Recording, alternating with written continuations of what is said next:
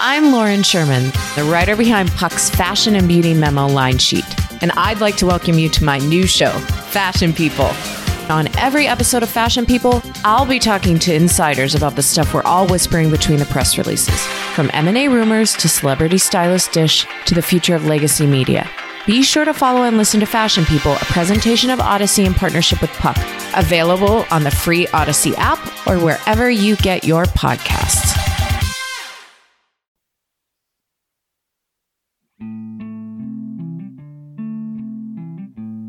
When I was a little girl, my father used to sing a song before I went to sleep. Not a lullaby. He wasn't a lullaby kind of guy. The song was called There's a Hole in the Bottom of the Sea. It's one of those songs that keeps building on itself.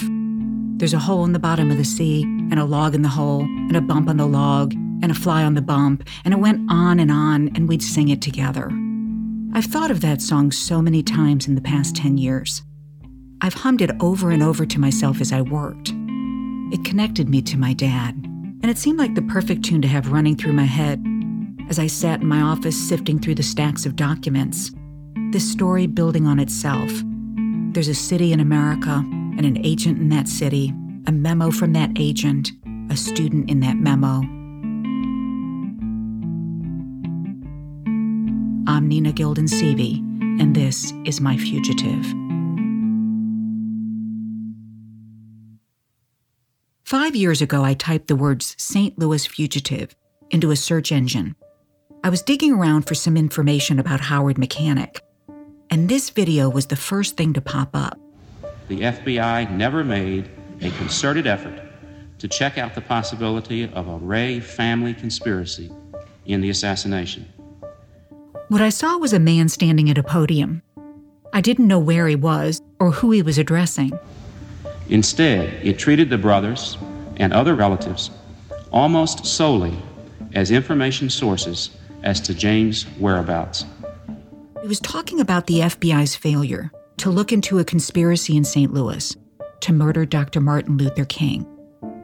This man said the F B I's investigation into King's assassination was flawed.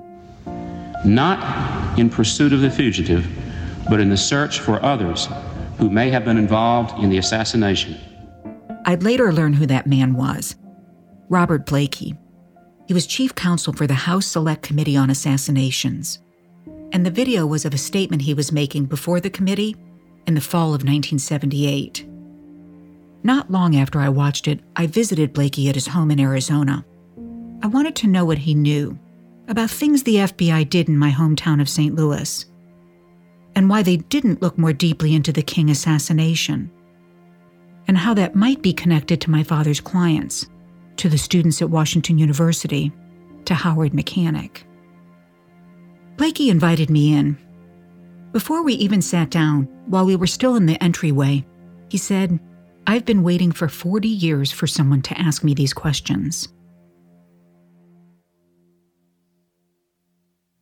Last time, we talked about the Church Committee's investigation into the F B I, the ways the Bureau harassed and spied on anti-war and civil rights activists, and J. Edgar Hoover's ongoing obsession with Martin Luther King. But we also talked about the things the Church Committee didn't ask, how Frank Church didn't allow his committee to probe into the F B I's contention that King was influenced by communists, because if they dug too deeply, a long-running, highly secret operation would be compromised. Operation Solo. The Church Committee wrapped up its work in April nineteen seventy-six. By then, a growing cloud of conspiracy had gathered around the assassinations of both John F. Kennedy and Martin Luther King. The Zapruder film had been released. The Warren Commission's report on the J F K assassination was being called into doubt. James Earl Ray was insisting from prison that he was not the man who killed King, and many people, including the King family, would come to believe him. Here's King's son Dexter talking to a reporter after he'd visited James Earl Ray in prison. "So when you asked him, did you kill my father, in no uncertain terms, and he said, no, I did not, why do you believe him?" "Well, I believe him because there's so much new evidence that has been presented uh, to me and my family. Uh, also, the fact of the matter is, um, he has said from the beginning uh, he was innocent." In September nineteen seventy-six, less than a half a year after the Church Committee reported its findings, the House Select Committee on Assassinations, HSCA, was formed. HSCA's express purpose was to look into the assassinations of Kennedy and King, and to try to lay to rest the public's growing sense that the truth behind the murders was still out there. Well, of course, the basic question is to resolve uh, whether there was or was not a conspiracy in the assassination of Doctor King and President Kennedy. Congressman Thomas Downing was on the committee. But there are hundreds and hundreds of unanswered questions which must be resolved if we are to convince the public uh, as to what the true facts are uh, in these matters. The problem was the committee was a mess, at least early on. There were fights over who should be in charge, leaks to the press, intense disagreements over how much they should be prying into the secrets of the F B I and the C I A. In March of nineteen seventy-seven, Lewis Stokes, a Democrat from Ohio, took over as chairman, the third in six months. And Robert Blakey, the man you heard in that recording at the top of this episode, joined as the committee's chief counsel. Blakey had been a major force in the government's fight against organized crime. He wrote the anti-racketeering laws that were used to take down the mob. And he was mostly brought on to the committee to uncover the truth about Cuba and the mafia's involvement in the Kennedy assassination. Still suffering from a battered public image in the wake of months of internal bickering and crippled by some twenty staff resignations, the committee moved to solve its major problems in a single stroke. It approved Professor Blakey as chief counsel, and then by special... At first, Blakey's work was largely focused on Kennedy. But in the spring of nineteen seventy-eight, a memo was discovered that changed the entire course of the committee's King investigation. It gives the whole story. That's Blakey, from the interview I did with him in twenty sixteen. He was eighty years old at that point and still had a commanding presence. We were in his living room in front of the fireplace. There was a full suit of armor looking over us as Blakey explained what was in that memo. It had been written back in nineteen seventy-four by an agent in the F B I's Saint Louis field office. It describes a report from a confidential informant who recounts a conversation with a small-time thief named Russell Byers. Byers tells the informant he was offered a bounty to kill Martin Luther King, an offer made by a local attorney named John Sutherland. A patent attorney. In his office was Confederate flags and, and, and the whole shooting match, no pun intended. And he basically was a person who had never reconciled himself to the outcome of the Civil War. He was a racist. States' rights racist, there's no doubt about it. If this memo about a bounty to kill King was written in nineteen seventy-four, then why didn't it surface until the spring of nineteen seventy-eight? The F B I said it was a clerical error. Someone in the Saint Louis office put it in a file that didn't have anything to do with the murder of King. They discovered it four years later, when an agent happened to be investigating Russell Byers for a local crime. They just misfiled it, is their explanation. But when they found it, they gave it to us. And it, that's better than throwing it away. The story that the Bureau told us was a, another agent doing an unrelated file review, came upon it, and, you know, and said, good Lord, we got a congressional committee doing this investigation right now. This should be sent up to the committee. Remember, by this time, J. Edgar Hoover had been dead for six years. In Hoover's day, it would not have been sent up to us. It might very well have been destroyed. This memo gave Blakey and the committee something solid to go on, evidence of a conspiracy. Not long after they received it, they brought in Russell Byers to testify. Byers testified that John Kaufman, another Saint Louis area criminal he knew, introduced him to John Sutherland in the spring of nineteen sixty-seven. Sutherland, a wealthy lawyer described as a die-hard Southerner who would never let the Civil War die. Most of Byers' testimony was in closed session. But in the open hearing, he explained that Sutherland had offered him fifty grand to kill King, or arrange for him to be killed. Question to Byers: did you consider Sutherland serious? Dead serious. Did you ask where the money would come from? Sutherland told me he belonged to a secret Southern organization which could raise the money. Byers said he declined Sutherland's offer. But added, it struck me as funny that I had gotten the offer, and then King got killed. Byers was close with the bartender at the Grapevine Tavern, John Ray's bar, and Byers' brother-in-law was on the same cell block as James Earl Ray in the Missouri prison and worked with Ray in the prison bakery, the bakery Ray escaped from. Still, Byers told the committee he didn't know Ray. The committee has circumstantial evidence suggesting that James Earl Ray knew people who might have known that money was being offered for King's death. But with Kaufman and Sutherland now dead, the committee cannot show a direct link between the two men and the assassination. More after the break.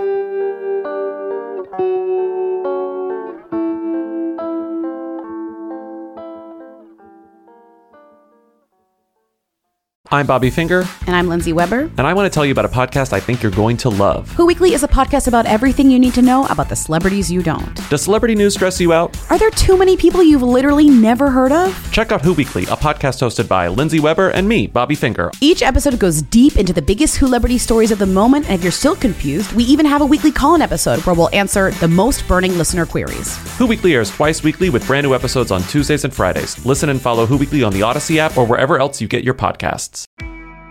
I'm Shimol Yai, and I have a new podcast called The Competition. Every year, fifty high school senior girls compete in a massive scholarship competition. I wouldn't say I have an ego problem, but I'm extremely competitive. All of the competitors are used to being the best and the brightest, and they're all vying for a huge cash prize. This will probably be the most intense thing you've ever gone through in your life. I remember that feeling because I was one of them. I lost. But now, I'm coming back as a judge and also a kind of teen girl anthropologist. Because if you want to understand what it's like to be a young woman in America today, the competition's not a bad place to start. Hopefully, no one will die on stage tonight. From Pineapple Street Studios and Wondery, this is The Competition. Follow The Competition on the Wondery app or wherever you get your podcasts. You can listen to The Competition early and ad-free right now by joining Wondery Plus.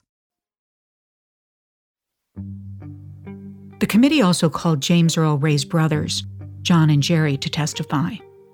Like Byers, both appeared in open and closed sessions. In the public hearings, they hedged and mumbled their way through the questioning, occasionally contradicting themselves, but always proclaiming their brother's innocence. We don't know what they said in closed hearings. We do know that Jerry, who was a real talker, testified for two straight days behind closed doors, without an attorney present. And then, on August sixteenth, nineteen seventy-eight, the committee heard from James Earl Ray himself. Extraordinary security is being planned for this week's appearance of James Earl Ray before the House Assassinations Committee. He was brought in from Brushy Mountain State Prison in Tennessee. Only reporters and others with prior clearance will be allowed in. Metal detectors will be used to screen all observers, who will also be warned not to move when Ray is brought in and out for his three days of testimony detailing his statement that he did not kill Martin Luther King, Junior Ray's opening statement lasted ninety minutes. He described his escape in a bread box from the Missouri prison, his flight from Memphis after King was killed, his days as a fugitive until he was captured in London in June of nineteen sixty-eight. But he insisted that he did not kill King, that he'd been forced to confess.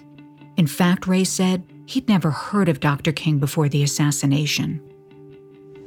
Then the committee told Ray it had a newspaper with his fingerprint on it and Doctor King's name in the headlines. The newspaper was found near the assassination site the night it happened. Despite repeated evidence to the contrary, Ray stuck to his story, that he hadn't tracked King across the South, from Birmingham to Atlanta to Memphis. Yes, he had bought a rifle in Birmingham. And yeah, he had been in Atlanta, but he wasn't there at the same time as Doctor King. Here's Chairman Lewis Stokes. You said in your statement to us here that after purchasing the rifle, you didn't return to Atlanta. Isn't that true? That's correct, yes. But Stokes had a couple of laundry receipts from Atlanta, made out to one of Ray's aliases on a day King was there. You want to change anything at all about that statement? No, I don't, I don't want to change that one, regardless of how many documents you have up there. Ray not only denied the validity of the documents stacked up against him, he called attention to other documents damning the F B I, the poison pen letter sent to King that had been made public by the Church Committee. In his oddly formal way, James Earl Ray said, "It was not I who posted Martin Luther King notes suggesting he kill himself. Rather, it was the F B I." Ray's accusations of the F B I might have been self-serving, but he understood that the Bureau was on trial at H S C A, not him. The Bureau was so heavily weighted uh, against King that it affected its uh, ability to rationally and fairly carry out the investigations. That's Arthur Murtaugh, a retired agent who'd worked in the Atlanta office and had been assigned to the King COINTELPRO. In his testimony, Murtaugh suggested that it possibly went beyond the F B I not doing a proper investigation, that maybe the Bureau itself was involved in King's murder. He quoted an agent who was with him when they learned that King had been killed. He said something to the effect, "We finally got, or they finally got, and I don't know which, we finally got, or they finally got, the S O B." Murtaugh spoke with a reporter from the B B C around the same time. From what I know about the makeup of the Bureau, it was racist, it was right-wing oriented. And those views, Murtaugh said, affected the F B I's ability to do the conspiracy investigation. Were you satisfied at the time that the F B I was doing enough to track down who killed no, uh, Doctor Martin Luther King? No, absolutely not. There were lots of things that could have been done. Uh, Such as? such as uh, approaching it on the theory uh, that there was a conspiracy and looking into the uh, possibility of conspiracy. I personally think Ray did it, you see, but I, I, I'm not convinced that Ray did not have help in doing it. What makes you think that? Because I don't think there was any investigation or any adequate investigation to determine whether or not he did. And I don't think the Bureau was capable of doing that kind of investigation. They didn't want to do it, and they would not have done it unless they were forced to do it. Which, of course, they weren't. And who could have forced Hoover to do anything anyway? Ultimately, the best Robert Blakey could do was to build a powerful but circumstantial case, at least with the information available to the public. He did try to signal that more had been revealed behind closed doors. There was a day when Blakey questioned Cartha DeLoach, who'd been third in charge at the F B I under Hoover. By the time of the hearings, DeLoach had been long retired from the Bureau and was working as an executive at PepsiCo. But he was still faithful to Hoover. He wasn't going to reveal anything, certainly not in open session. And Blakey knew it. So Blakey used his questions to make his own statement. Suppose I was to tell you, um, Mister DeLoach, that this committee, uh, since it began its investigation of this matter, was able to develop, even ten years after the fact, the outlines of a conspiracy case uh, that may well have involved uh, the individuals who uh, plotted the death of Doctor King and may well have involved uh, actually uh, bringing about the events in Memphis. Uh, if that were true, would that lead you to reconsider your judgment uh, that what was done in nineteen sixty-eight was satisfactory? He repeated the hypothetical again and again in different ways. Suppose I were to tell you that we know this, and suppose I were to tell you that we know that, signaling clearly, we have evidence of a conspiracy. This should have been investigated. We were able to do what the F B I didn't do back in sixty-eight. But Blakey couldn't reveal in public all that they knew. That evidence remains under seal and won't be open anytime soon. The best he could do was to leave a trail of breadcrumbs for someone like me to follow. When I sat down with Robert Blakey nearly forty years after the H S C A hearings, what I still wanted to understand was why. If there was obviously enough evidence to justify a conspiracy investigation, then why didn't the F B I do one? I think the F B I didn't want to go near a conspiracy investigation, because if they had done it, they would have found their own unlawful activity. That's why they didn't do it. Now, what that means is that they didn't find the real conspiracy because they didn't look for it. They would have found their own unlawful activity. What he's talking about here is the COINTELPRO against King. All the things that you've heard about, but that no one except Hoover and a handful of others knew back in nineteen sixty-eight.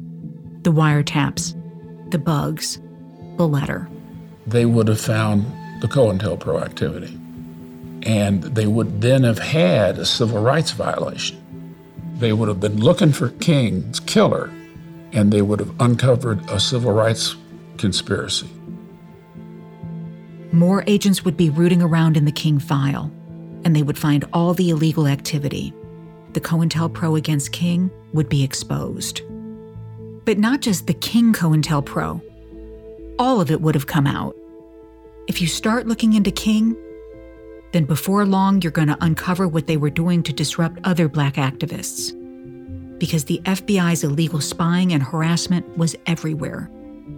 Like crabgrass. The Southern Christian Leadership Conference, the Black Panther Party. You look at King, and suddenly all of COINTELPRO black hate is revealed. And at the time, no one, not the Attorney General's office, not Congress, not even the President of the United States, none of them knew about COINTELPRO. And all of this would be happening just as Hoover was launching his latest counterintelligence program. COINTELPRO knew left, against his most amorphous enemy yet, America's youth.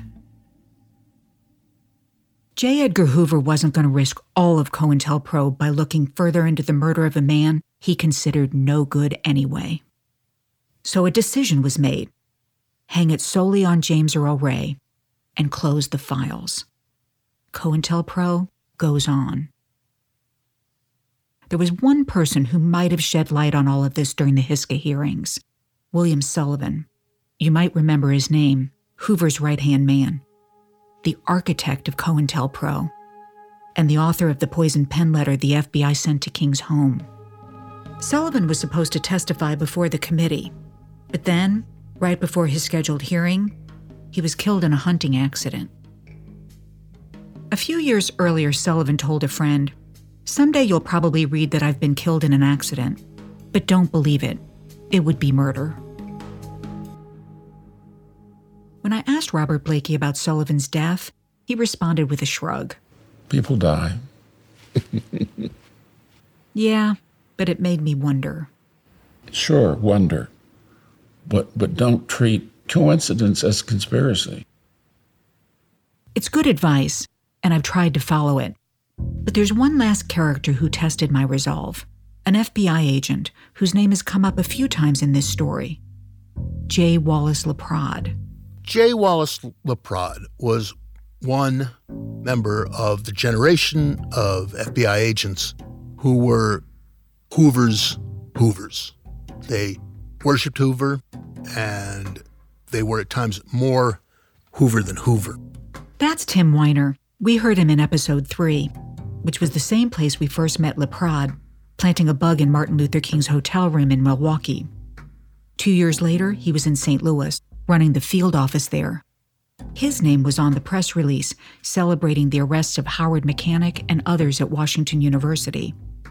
It was Laprade's idea to break up Jane Sauer's marriage by sending a letter to her husband from a supposed soul sister. And he was one of the elite few read into Operation Solo. I came to see his presence as a sign, a signal to pay attention. Here, at this place, at this moment. After his time in Saint Louis, Laprade was promoted to special agent in charge of the New York office, the F B I's most prized field post.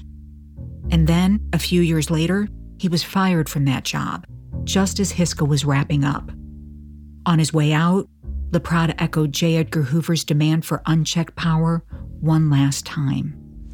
Well, my feeling is that there is an effort to exert political control over what the F B I does and its every function.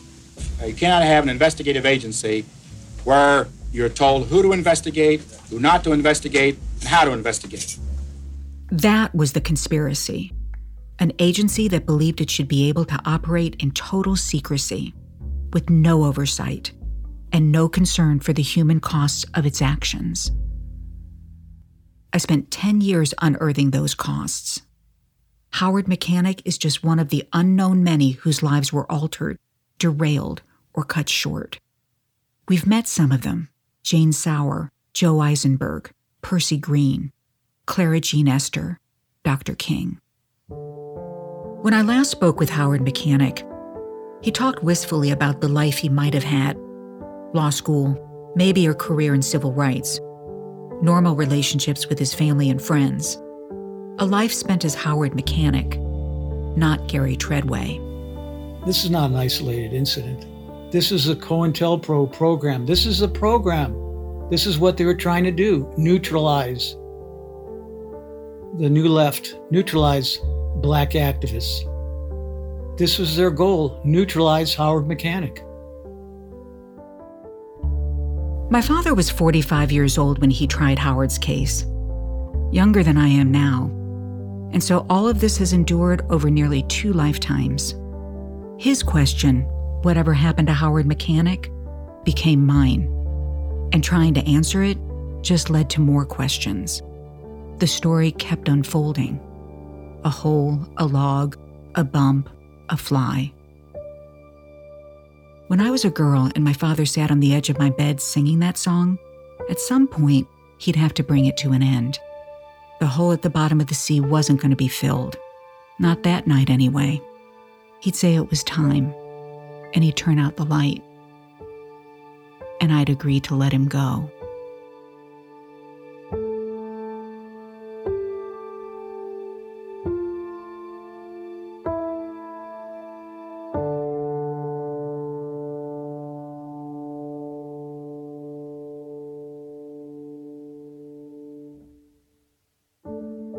My Fugitive is an original production of Pineapple Street Studios and Odyssey.